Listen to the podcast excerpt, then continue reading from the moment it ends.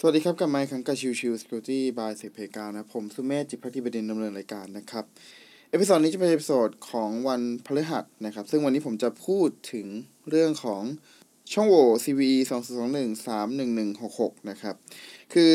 ในช่วงประมาณสัก 2 สัปดาห์ก่อนหน้านี้ผมเคยพูดไปแล้วในเรื่องของช่องโหว่ Patch Tuesday นะครับ ของเดือนพฤษภาคมปี 2021 นะครับ ว่าทาง Microsoft เนี่ยมีการปล่อยแพทตัวหนึ่ง อ่ามีอ่าเป็นแพท Tuesday คือโดยปกติคือแพททุกๆเดือนเนาะแต่ว่ามันจะมีแพทตัวหนึ่งช่องโหว่ตัวหนึ่งที่น่าสนใจก็คือ CVE 2021 31166 นะครับ ซึ่งเป็นช่องโหว่ใน http.sys นะครับ ซึ่ง http.sys ก็คือ http stack นะครับ ซึ่งแน่นอนว่าพอพูดถึง http stack เนี่ย มันก็คือตัวของเซอร์วิสที่เป็นพวก IIS ต่างๆ นะครับ ซึ่ง ตัวของการโจมตีเนี่ยสามารถโจมตีในลักษณะของ network ได้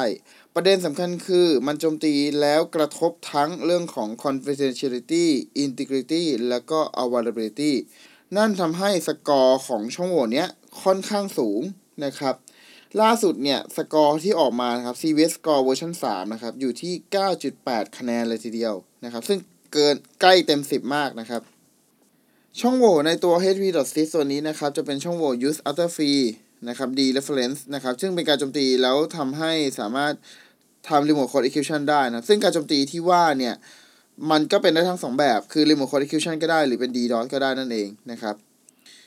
โดยตัวของเซิร์ฟเวอร์ที่ได้รับผลกระทบนะครับ ก็จะเป็น Windows Server เวอร์ชัน2020 H2 นะครับ Server Core Installation นะครับ แต่ถ้าเป็นอีกอันหนึ่งก็คือ Server เวอร์ชัน2004นะครับ Server Core Installation นะครับ ส่วนถ้าเป็นฝั่ง Client บ้างนะก็คือเป็น Windows ธรรมดานะเป็น Windows 10 เวอร์ชัน 20 H2 นะครับเอ่อ20 H2 ARM 64 บิตเอ่อ20 H2 for 32 บิต20 H2 for x 64นะครับ แล้วก็มี Windows เอ่อ Windows 10 นะครับ เวอร์ชัน2004 for x 64 for ARM 64 แล้วก็ for 32 บิตนะครับ ซึ่งจะเห็นว่าการโจมตีอาจจะไม่ได้กว้างมากถ้าเทียบกับตัวช่องโหว่อื่นๆ ก่อนหน้านี้ที่เคยพูดถึงไปนะครับ แต่สำคัญคือมันโจมตีได้ง่าย เพราะว่ามันโจมตีไปที่ตัวลักษณะของตัวเซิร์ฟเวอร์นะครับ แล้วถ้าสมมุติว่าตัวเซิร์ฟเวอร์เนี่ย ประมวลผลตัวของ HTTP request แล้วมีการประมวลผลผิดพลาดเนี่ย จะทำให้สามารถทำ remote code execution ได้ ซึ่งการ remote code execution ที่ว่าเป็นแบบ unauthenticate นะครับ หมายความว่าไม่จำเป็นต้อง authentication แต่อย่างใด นั่นทำให้ผู้โจมตีเนี่ยสามารถโจมตีได้ลักษณะที่กว้างขวางมากขึ้นนะครับ เป็นลักษณะของ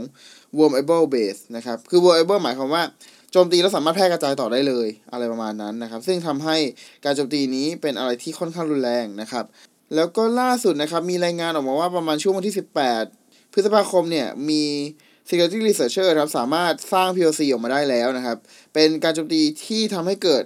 DOS นะครับ ซึ่งอันเนี้ยนั่นหมายความว่า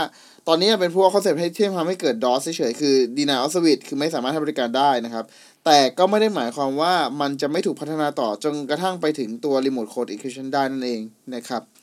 ดังนั้นอันนี้ที่หยิบยกมาพูดเนี่ย เป็นเพราะว่าตัวช่องโหว่นี้เป็นถือว่าเป็นช่องโหว่ที่ค่อนข้างจะรุนแรงนะครับ แล้วก็เป็นอันตรายนะครับ หากใครที่